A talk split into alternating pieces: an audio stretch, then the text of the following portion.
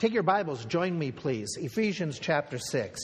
Ephesians chapter 6, as we start in Ephesians chapter 6, we're looking at verse chapter 6, starting with verse 10 down through about verse 18. If you'd follow along as I read Ephesians chapter 6, reading starting about verse 10. Finally, my brethren, be strong in the Lord and in the power of his might. Put on the whole armor of God that you may be able to stand against the wiles of the devil. For we wrestle not against flesh and blood, but against principalities, against powers, against rulers of darkness of this world, against spiritual wickedness in high places. Wherefore, take unto you the whole armor of God, that you may be able to withstand in the evil day, and having done all, to stand. Stand therefore, having your loins girt about with truth, and having on the breastplate of righteousness, and your feet shod with the preparation of the gospel of peace and above all, taking the shield of faith, wherewith you shall be able to quench all the fiery darts of the wicked, and take the helmet of salvation and the sword of the Spirit, which is the word of God, praying always with all prayer and supplication in the Spirit, and watching thereunto with all perseverance and supplication for all saints. If you were with us here a couple of weeks ago, we talked about the idea that we're in a spiritual battle, a battle that is within the realm around about us, but one that we cannot see. Our battle is dealing with the angelic forces that are the evil forces, the demonic forces, those who have yoked up with Satan who are attacking us.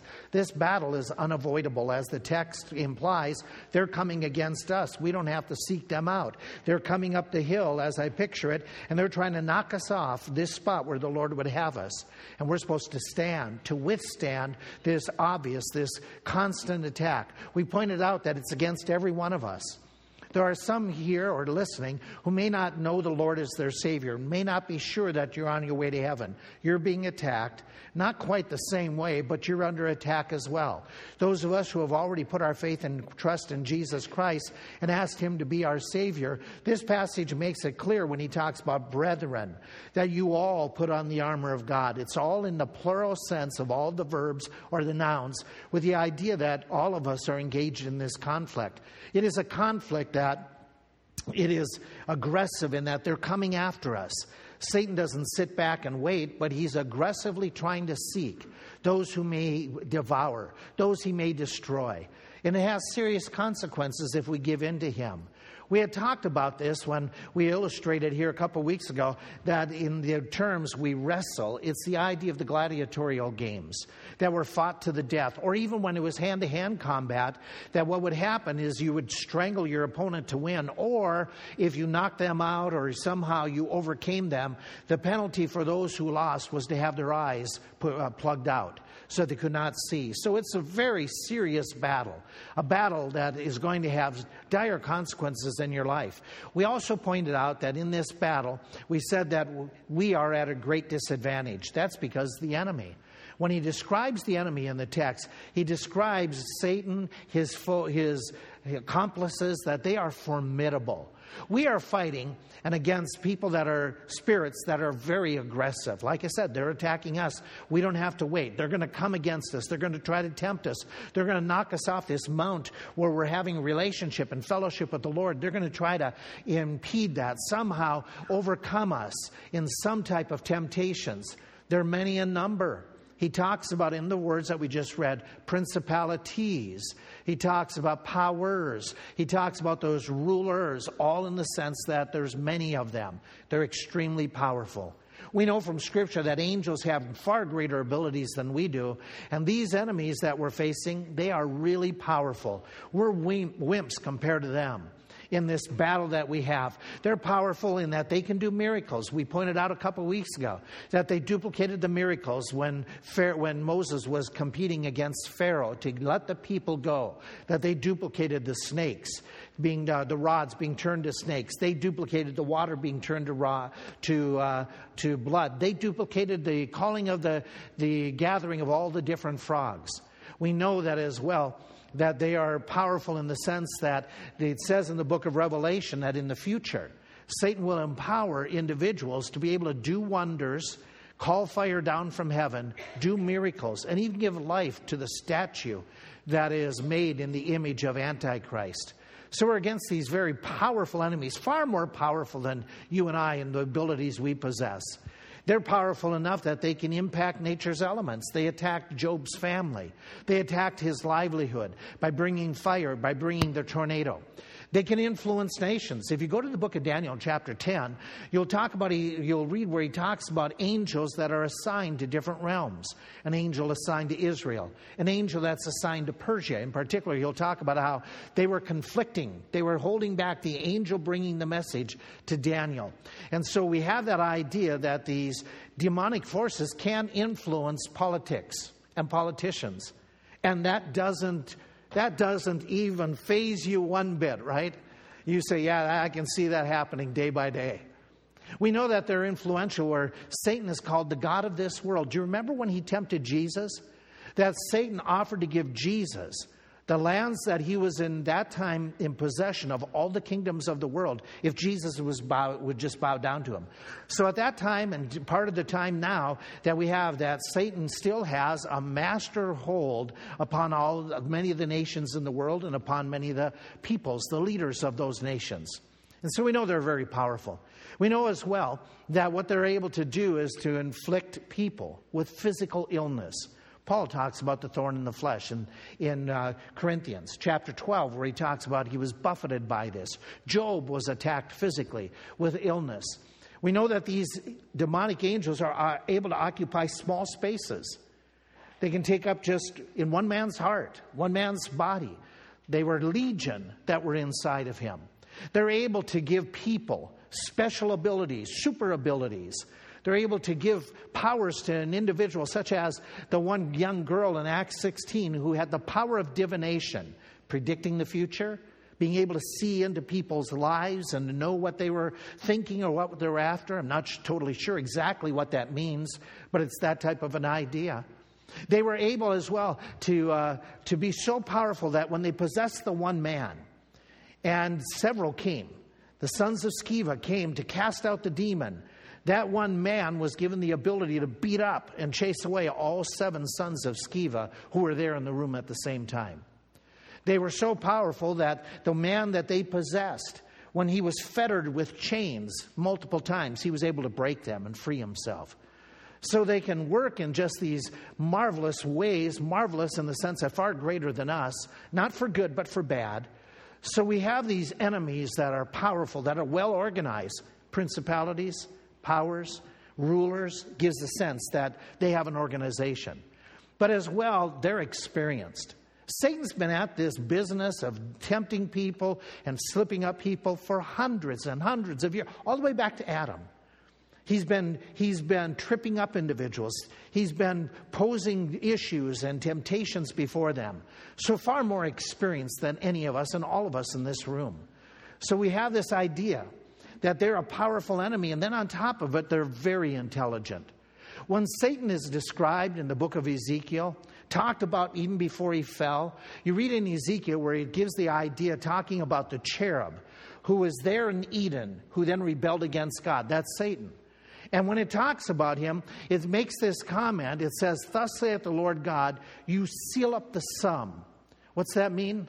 If we were to just transliterate that a little bit different, you were the signet of all perfection. You were the top of all creation. And then it goes on and describes a couple of his abilities. It says, You are full of wisdom and you are perfect in beauty. Satan's no dummy, he is highly intelligent. His IQ surpasses any of ours, or probably all of ours together. He's a highly intelligent individual who comes against us with the wiles of the devil, as we read in this passage. The wiles of the devil, as the children read it, they call it the willies of the devil, but the wiles of the devil is the tricks, the schemes, the crafty attacks, and oh, is he clever. With experience and with seeing what works with different people and different times, he can concoct the greatest temptations to stumble us time and time again. That's why when Paul is writing in Corinthians, he's warning the believers of that church not to become passive, not to just take a backseat role, but to beware that they're under attack. In this case, in Corinth, their attack was that they weren't forgiving of someone who had repented. And he makes the comment, he says that lest Satan should get advantage of us, we need to be aware of his devices, how he attacks.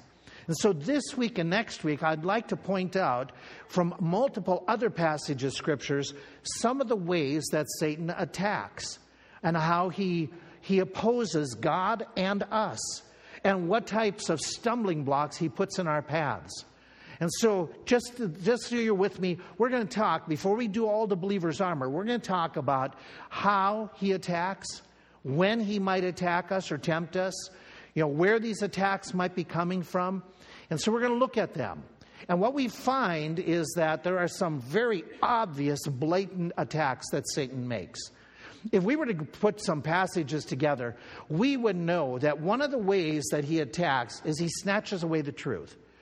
That is where Jesus is talking about how there's the one, the sower of the seed, scattering the seed of the Word of God, kind of like a preacher giving out the Word of God. And within the congregation, there are different hearts.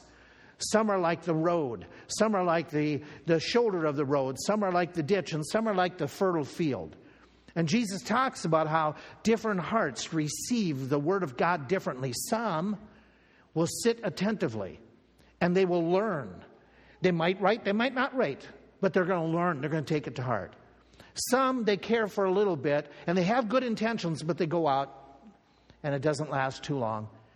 Then there are some that they just, their hearts are a little bit harder. They, they're caught up with all kinds of things. But he talks about the hard heart, the stony heart, the one that's like the pavement, that's like the macadam out front. That's the type of heart that, though it is the seed of the Word of God is dispersed, right away the crows, the Satan, the evil one comes and snatches it away. Takes it away, so I've, like in essence, somebody sitting and listening all of a sudden they discount what is said. Nah, I don't need that. That's for somebody else. I wish so and so were here, but I'm doing good. And so we know that one of his attacks is blinding people from the truth. The Word of God says that these things have I written unto you, that you may know that you have eternal life. And Jesus calls out, he says, everyone must be born again. And when people sit in an auditorium like this or watch on the live stream, there are some individuals who may not know for sure that they're on their way to heaven. They haven't claimed that promise that you can know. They wonder, they doubt. And when we give out the Word of God, we know that Satan's at work trying to blind the eyes, snatch away the Word of God from that individual and tell that individual, oh, you don't need this. You're good enough. Oh, you were baptized. Oh, you have such and such a church. And you ignore and don't take into account the words of Jesus that says that all have sinned and come short of the glory of God, that we need to be born again. That you, whosoever shall call upon the name of the Lord, shall be saved. That He sent His Son so as to forgive you of your sins. And He is the way, the truth, and the life, and no man can come unto the Father but by Him. But the enemy is clever. He says, You can get there through your parents, you can get there through your church. You can get there through being a good person.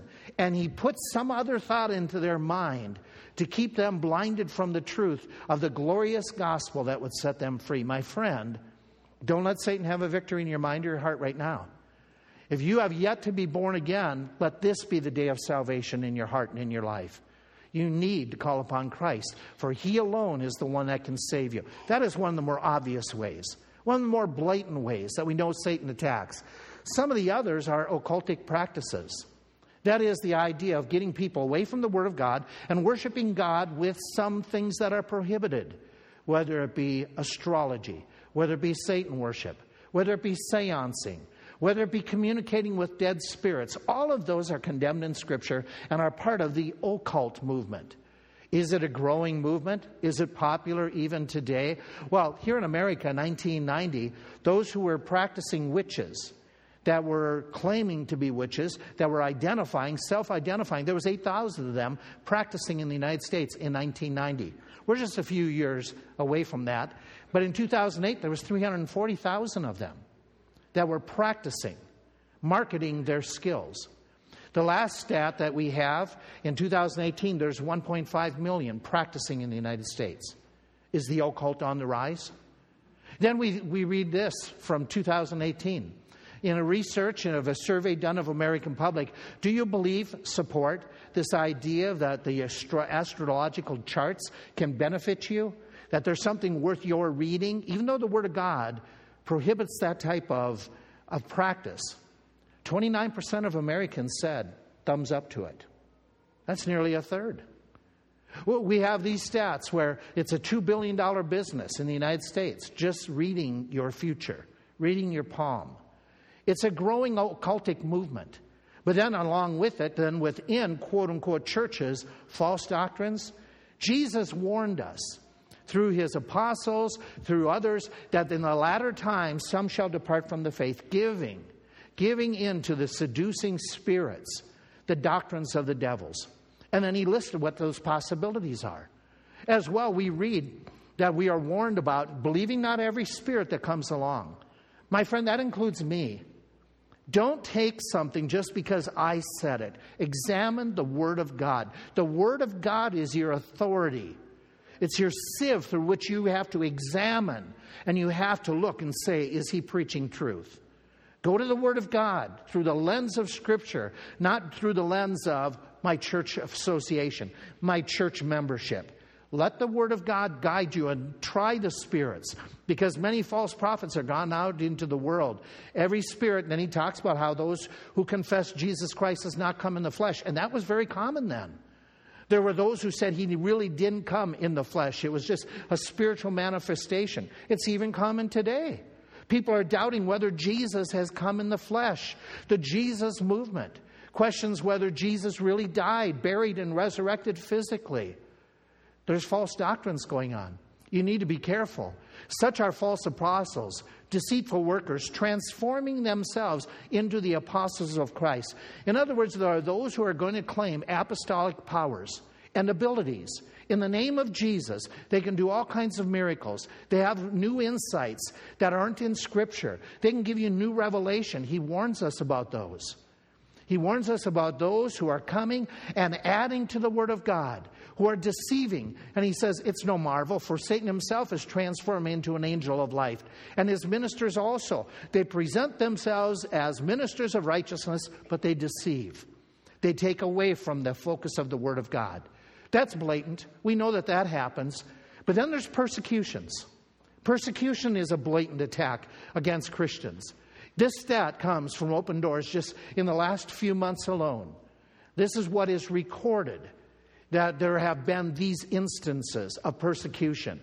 Now, mind you, if you look, this doesn't include China at all. It doesn't include Russia. They never got stats from them. So, is persecution on the rise around the world? Yeah. Yeah, that's a blatant attack. We understand that. We understand that he's going to do it. Do we understand that Satan's going to have blatant attacks like crime and violence? Yeah, he's a murderer. Jesus described him, John 8, that from the beginning he's a murderer. He's going to use that tool. Is there an influx of crime and criminal activity? Yes or no? The answer is yes. Who's behind some of this? Who's behind chaos and crime and so much hatred and violence. That's a blatant attack. We understand that that happens. But most of Satan's attacks aren't as blatant, aren't as repulsive. Most of the time, when he's tempting people, he isn't spinning their heads and having them spew out vomit or other things as portrayed on Hollywood. He isn't having most of the time somebody, all of a sudden, a high pitched soprano is oh, talking in this demonic, deep voice. That's not the way he normally appears. He normally comes in temptation in a more, in a more effective and more appealing fashion. Remember, he's, he's a beautiful one. He transforms into the angel of light. He presents himself as something positive. And so, if we want to get a clue on how he attacks us, what are some of the devices he uses against us? Let's go to see what his most effective tools were to tripping up mankind at the very beginning. Go to Genesis 3. Genesis chapter 3. And we'll spend the rest of our time here in Genesis chapter 3. We read in this text, we read, The serpent was more subtle than any beast of the field which the Lord God had made. And he said unto the woman, Yea, has God said, You shall not eat of every tree of the garden. And the woman said unto the serpent, We may eat of the fruit of the trees of the garden, but of the fruit of the tree which is in the middle of the garden, God hath said, You shall not eat of it, neither shall you touch it, lest you die. And the serpent said unto the woman, You shall not surely die. For God does know that in the day that you eat thereof, then your eyes shall be opened, and you shall be as gods, knowing good and evil. And when the woman saw that the tree was good for food, and that it was pleasant to the eyes, and a tree to be desired to make one wise, she took of the fruit thereof and did eat, and gave also unto her husband with her, and he did eat. And the eyes of them both were opened, and they knew that they were naked. And they sewed fig leaves together and made themselves aprons. And they heard the voice of the Lord God walking in the garden in the cool of the day. And Adam and his wife hid themselves from the presence of the Lord God amongst the trees of the garden. And the Lord God called unto Adam, and he said unto him, Where are you? And he said, I heard your voice in the garden, and I was afraid because I was naked, and I hid myself. And God said, Who told you that you were naked? Have you eaten of the tree where I commanded you that you should not eat of it? And the man said, The woman who you gave to me to be with me, she gave me of the tree, and I did eat. And the Lord God said unto the woman, Why is it that you have done this? And the woman said, The serpent beguiled me, and I did eat. And then the Lord goes on and deals with them. What do we learn from this text? Let me back up. Why do you think God put all of that detail there? Why does he bother to give us the conversation that Satan had with Eve? Any thoughts? To show his tactics. Okay. To show tactics? Yeah. Any other reason why God recorded this chapter? Can you think of any good reasons? Okay. Okay. As an example. Okay. Good. Good. Anybody else? Any other thoughts? Is this an important historical event? How so? Yeah, I think I, I, think I heard it several times. Okay. It obviously this explains how sin entered the human race. Yes, no? Okay. Okay, so he's giving us details and substantiating the fact that sin entered the human race, that God did not create sin, God did not put sin there, but it entered in through the influence of Satan and by the choice of men. We also know this. It's showing the original readers of Genesis, which would have been the Jews, and then us following. It shows us very clearly the folly of disobeying God's words. It's a good example for us that, man, we can get into big trouble. It also shows, as you mentioned, it shows us how Satan attacks. What were the devices he used in the very beginning that were extremely effective? Effective against some really, really good people, some people that probably stand on firmer ground than most of us. And so it's a very insightful passage. And it starts off in the very first verse describing Satan. What's the word that's, uh, that's missing here? Subtle. What's it mean to be subtle? Okay, when we go back, part of, part of the explanation we want to make sure we understand is subtle is an English translation. What was the word that was used that back then? It means to be crafty, to be clever, to be somebody who is extremely shrewd, is the idea here of some creature. And by the way, think about this Satan at this time is using the body of a serpent that basically what we have here is Satan being a predator and he comes against Eve. And so it's giving us this idea that this creature that was very crafty, that yeah, some of the issues that we don't understand is why didn't she run when she saw an animal talking? Okay? Something's different than we don't understand all the details.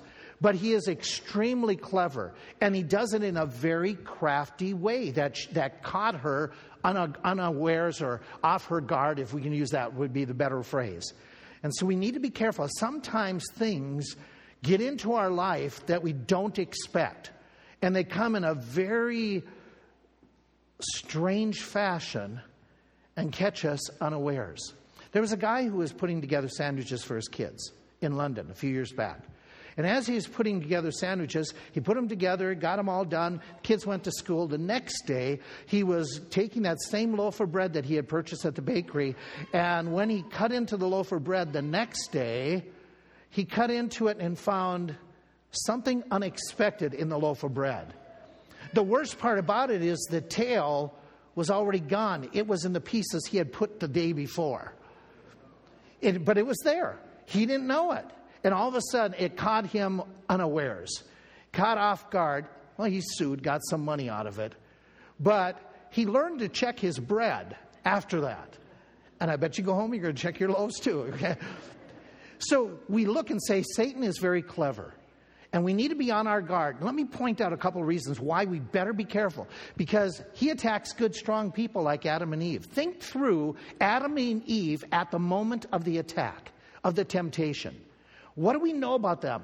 They're mature people.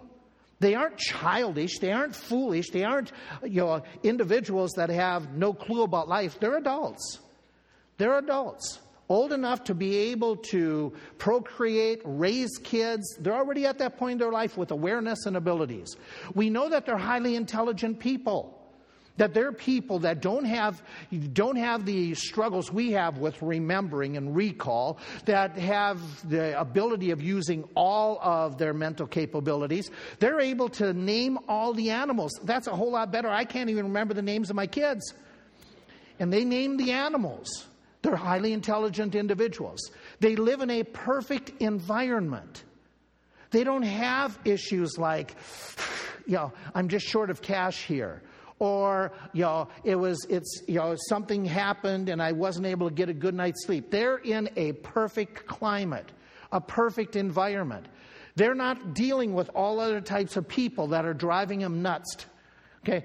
They're in a perfect environment. They're individuals that have everything they need. They don't need a bank account. They don't need more. They're not running behind in their bills.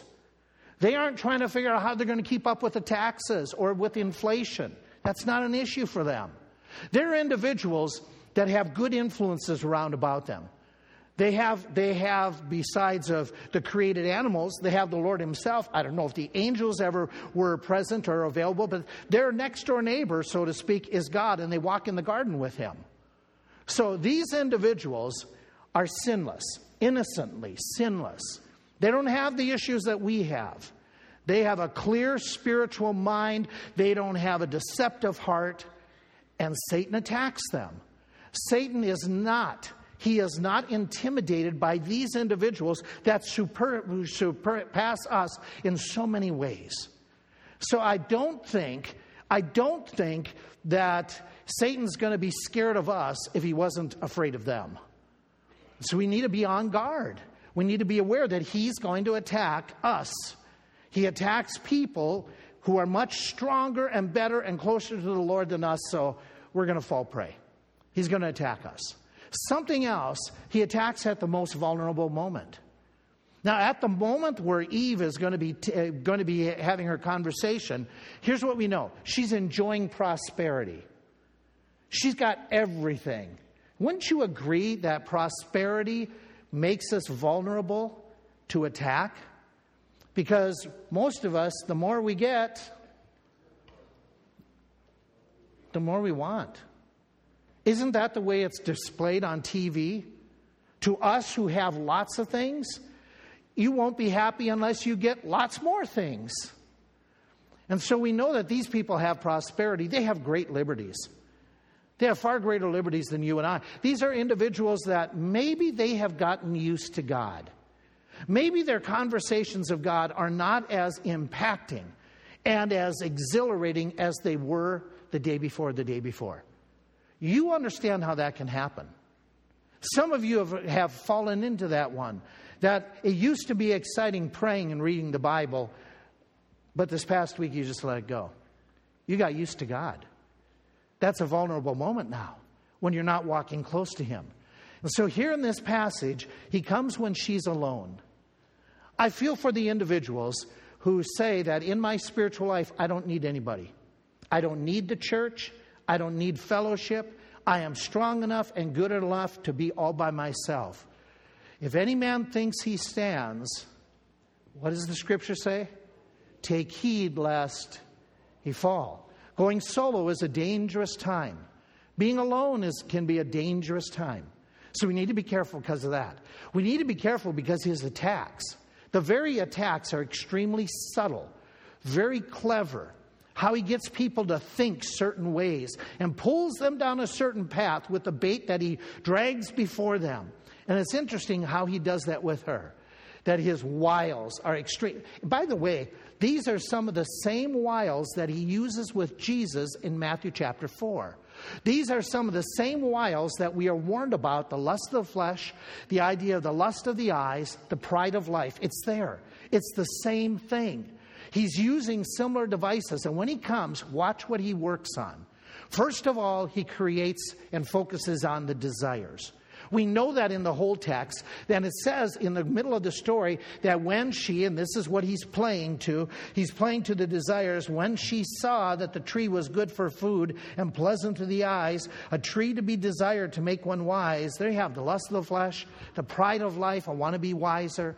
And he plays to those desires, natural desires. Nothing wrong with being hungry. Nothing wrong with that at all. But he plays with that desire and tempts her to go about satisfying that desire in an improper fashion. He plays with that desires. We talked about it here in the Sunday school last couple weeks, playing with sensual, sexual desires. Nothing wrong with them, but there's so much temptation to satisfy them in a wrong way. He plays with the desires for having, providing for your family. You want to provide, that's a good desire. But all of a sudden, he plays with that desire that you want to be a provider, and he tries to get you to provide in a dishonest way. And so he does this all the time. He plays with desires. That one speaks for itself. Let me show you something that's more subtle. He creates doubts. In this passage, he starts out the very first phrase Did God really say? Is this really true? Is it, is it this idea? Is, can, you really, can you really trust God? Is God really reliable in what he says? And so he's going to try to get her to question a couple things. One, question what God said, question what God if God really cares. To say, hey God, are, are you really giving me everything? Or are you being, you being unfair to me? Are you being excessive in what you're prohibiting? And he is so clever in how he does this. It is amazing that what happens is you compare the verses. You have your finger in chapter 2, and you have your finger in chapter 3. In chapter 3, we read in verse 2 Eve's response Did God really say this? And she's going to say, We may eat of the fruit of the trees of the garden. And she goes on and she's going to make other comments. But just stop there. Is that what God said in chapter 2, verse 16? When God is saying, commanded them, saying, Of every tree of the garden you may freely eat. Does this, does this work together? She, God, God had another word in there that she doesn't quote. There's another word in the original that God has the idea, it's translated that you may freely eat. But she doesn't quote that. She that you can have everything to your heart's desire. She doesn't go, she leaves out that little bit of an expression that you can freely eat of everything in the garden. She says, God said we can eat of everything in the garden. So she's beginning to doubt God's generosity. Notice a little what happens. She says, goes on, she says, God said to us, You shall not eat of it, neither shall you touch it. What's wrong with that phrase? Go back to chapter 2, verse 16. Did God ever say that? Did he ever say, You shall never touch it? No, God's not being fair. God's got too many rules for me. This, this God is God is holding back and not letting me to have liberties that I think I should have. God never said that. And so he's causing doubt about God's care, about God's God's giving uh, as a parent all the opportunities. We go a little bit further, okay? And we read in the next phrase. It says, she says, you shall, uh, God, she quotes God saying, You shall not eat of it, neither shall you touch it, lest you die.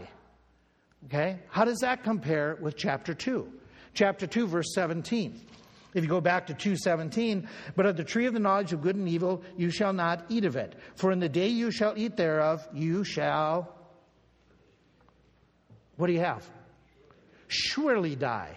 She doesn't say it the same way. She says, lest you die. It's different words. The one is extremely, extremely pointed and, and emphatic. You shall surely die. But what she says, you might die. So she's beginning to doubt what God said. She's beginning to doubt what God meant or intended for them. and she's questioning.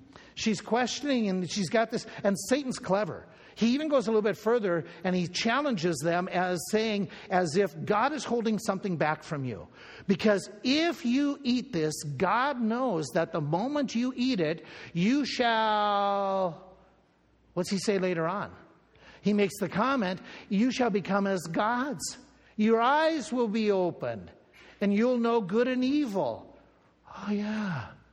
God's holding out on me. God's not letting me experience everything that I think I should experience. God doesn't really mean that I shouldn't do that. He meant you shouldn't do that, but not me. God didn't mean be sure that your sin will find you out. That he meant for somebody else, and he meant maybe it'll find you out. God didn't really say, You shall obey your parents, that you may live long in the land. God didn't really mean it that way. And all of a sudden, Satan's got people doubting.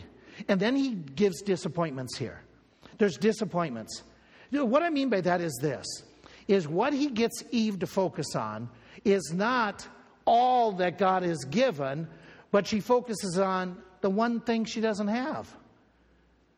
God's given all the trees of the garden that you can eat to your heart's content.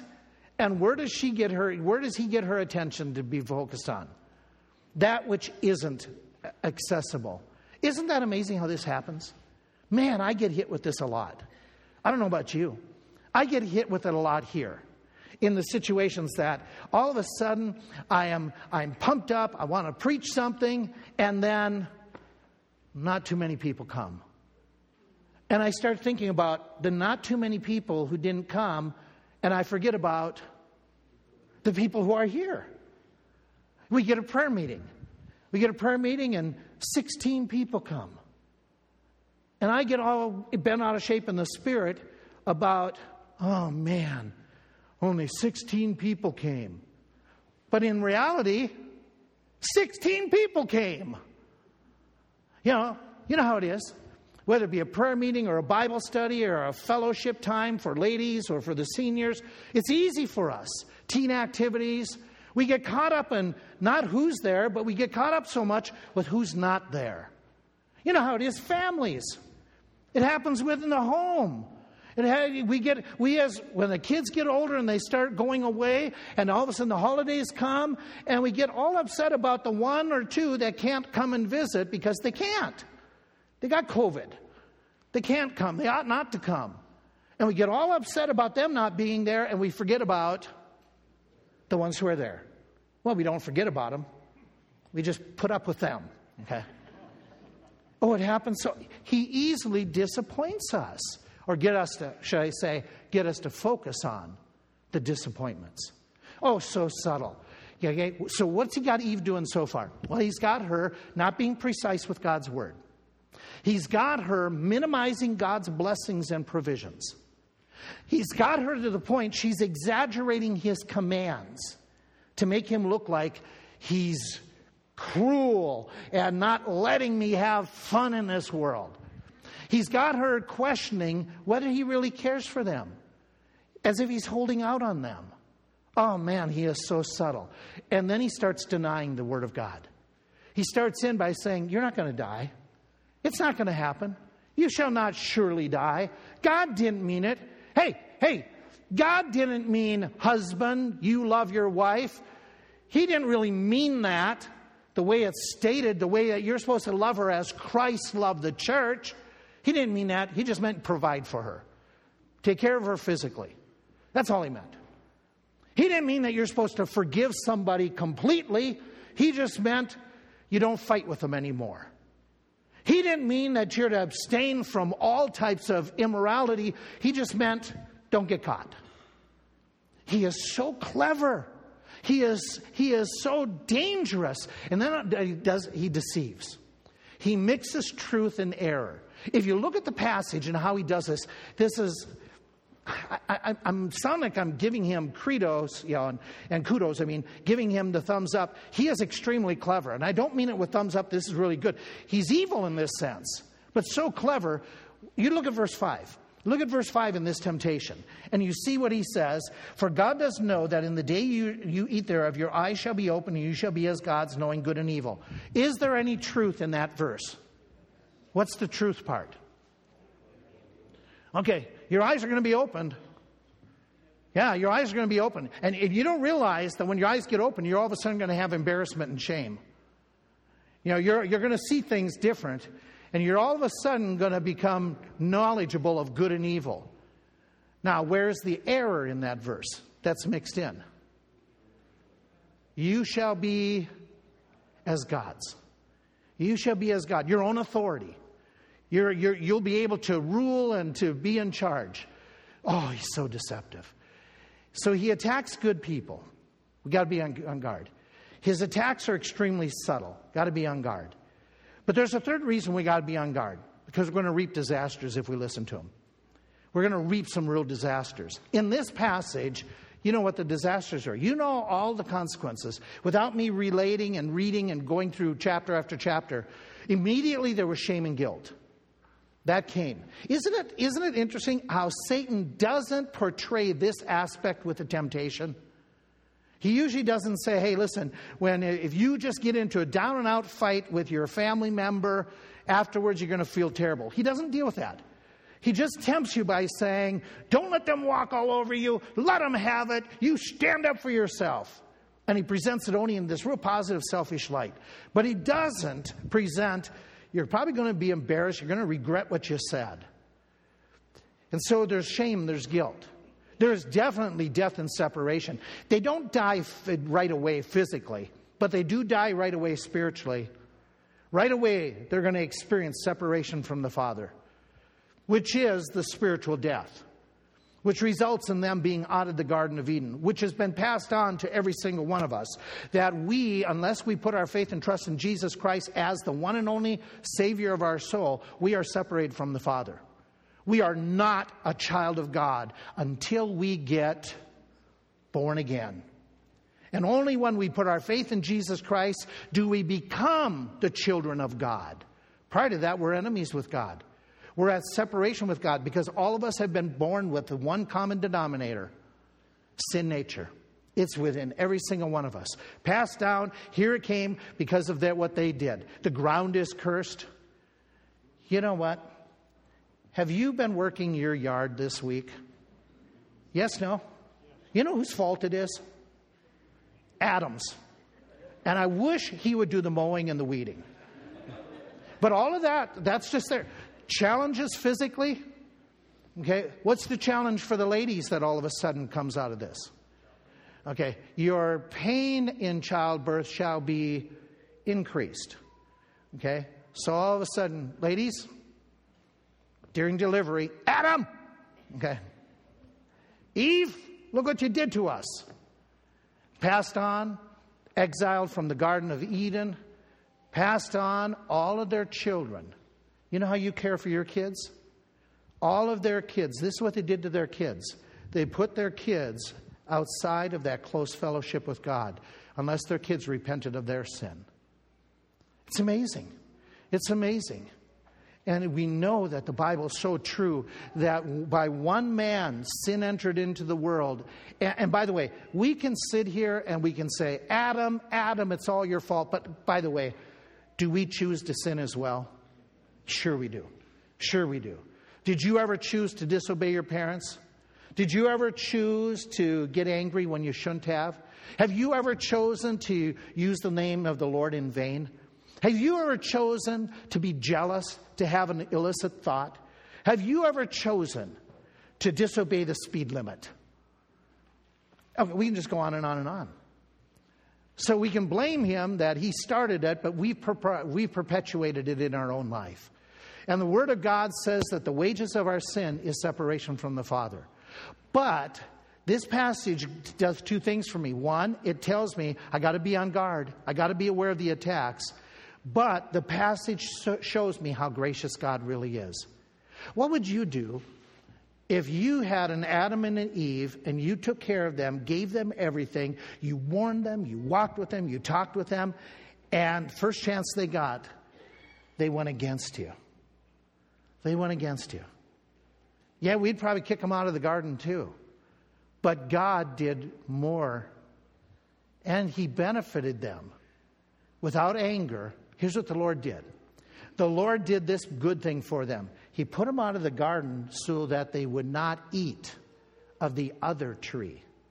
If they had eaten of the other tree, they would have been secured in evil forever and ever, most scholars think. That they wouldn't have had a chance to ever repent. That's why God, in His grace, said, I'm putting you out, lest you eat of this tree. And then, as a result, you permanently put yourself in a state of separation with no chance of repentance. So, God, in His grace, helped minimize some of the consequence. God, in His grace, provided the proper clothing. Remember what they tried to cover themselves up? They went out and they tried to get poison ivy and put it all on. Okay, it didn't work. It didn't work. What did God provide for them? It says that God provided skins for them, that God sacrificed an animal that took the skins of that animal and covered them. What a beautiful picture of God's grace. That God covered them up when they couldn't cover themselves. That God provided that which was needed unto them that they couldn't they couldn't make. And they tried. Just like people today, they try with religion to cover up their sin, to take care of it. And religious services become like poison ivy. They're not worth it. But God made a sacrifice. From something that was innocent, God shed its blood and provided a covering for them that only God could do. A covering that we read about that in time, God, it pointed to what God was going to do for us. God had an innocent human being who had never sinned come to this world, die in our place, suffer for our sins, so as to cover us with his righteousness. So that when God looks upon us, God doesn't see our wickedness, but he sees the righteousness of Jesus Christ and allows us into heaven. That's grace. That's grace that God would do that for us. But God would show his love in that while we're sinners, he died for us. Aren't you glad he did? Aren't you glad that Jesus did that for you? That Jesus provides us a covering to save us from the wrath of God. He's gracious. He is so good. How he takes something that is so worthless. Like back years gone by in the early 50s, Harry deLeyer was a man who t- ran a school or worked for a school that was a girls' school, but they, in, in the course of that school, they would provide horse riding lessons for the girls in the school. And he was in charge of that. So one day he's going to an auction to see if he can get another horse or two to use, and he has his qualifications. It's going to be a horse that's going to be very gentle, et cetera, et cetera. And he gets there, and all the good horses are gone. The only thing that's left, because he got there late, was they're auctioning off to the slaughterhouses just a, a handful of horses that nobody wanted. And he saw one of them and he thought that horse just caught his eye. He said, I'm going to buy that horse for 80 bucks. It was an old horse. It was eight years old when he bought it. And he said he could tell that it had been abused in a work fashion. Somebody worked the horse hard. But he took the horse home and he says it was just what he wanted. In fact, when he got it home in the trailer that he had, and by the time he got the horse out, it had some snow covering its back, so the kids called him Snowman. And this horse was so gentle, even with his own kids. They loved it. And so he thought, we'll work with this horse who was so good, and they did the riding lessons. And the horse just proved itself to be something that you know, others called an old, you know, an old horse that wasn't any good. He proved so good that one of the people who had their children in his riding class, they wanted to buy it for their daughter. So they paid him more than what he paid for it. They only lived a couple doors down in the farm area, and so they paid him two or three times whoever that he had paid for the horse. But the problem was the horse kept coming back to his farm. And there's no way it could get there, but the horse would jump over fences. Harry had never seen this horse jump. But he, you know, the other guy said, I'm not going to keep coming back for it. I'm giving you your money back. And Harry's thinking to himself, this horse is old, but maybe I can work with it a little bit. And they have local competitions. I can enter this horse into some horse contests, you know, for jumping. And so he started working with it. And as he worked with it, he entered it into the local competition, equestrian competition for jumping, and it won. Then it won the county Then it won the state. And in the next two years, it won the national titles. And it became one of the first horse the New York Garden won the equestrian jumping. And this horse was eight years old already. And he went down, he got entered. I don't know why they, what, you know, you, this may not interest you, but he's in the Horses Hall of Fame for wherever that is. He was named to it. This old, beat up animal that somebody caught their, you know, caught their attention became a champion. Do you know something? That was gracious of deLeyer to take this horse off the slaughterhouse. Do you know? That's just what Christ did for you. He bought you off the slaughterhouse, headed for it. He's worked with you, and as you follow Christ, you become a champion who earns crowns and rewards. And you can probably get your name into the Hall of Faith one of these days in heaven, where you get rewarded and he says, Well done, thou good and faithful servant. That's grace. That's grace that can take us who are old horse hags and God can make something out of us. That's grace. That's God. God, I thank you for that. I thank you for working with me, old and feeble and derelict of a plow horse type, and yet you can work. You've done that with so many lives here. You've made champions for Christ out of these folk the teens, the adults, the moms, the dads, the grandparents. Thank you for being gracious to us. But help us. Help us not to fall flat on our face by giving in to Satan. Help us by grace to stay strong and true, to resist the evil one. And but Father, if there's anyone here who doesn't know for sure they're on their way to heaven, help them. Help them this day to secure that. With your heads bowed, eyes closed. If you're here this morning and you do not know for sure you're on your way to heaven, can we give you that chance? There's people over at the side of the auditorium, the right side of the auditorium. They're propping doors open over there.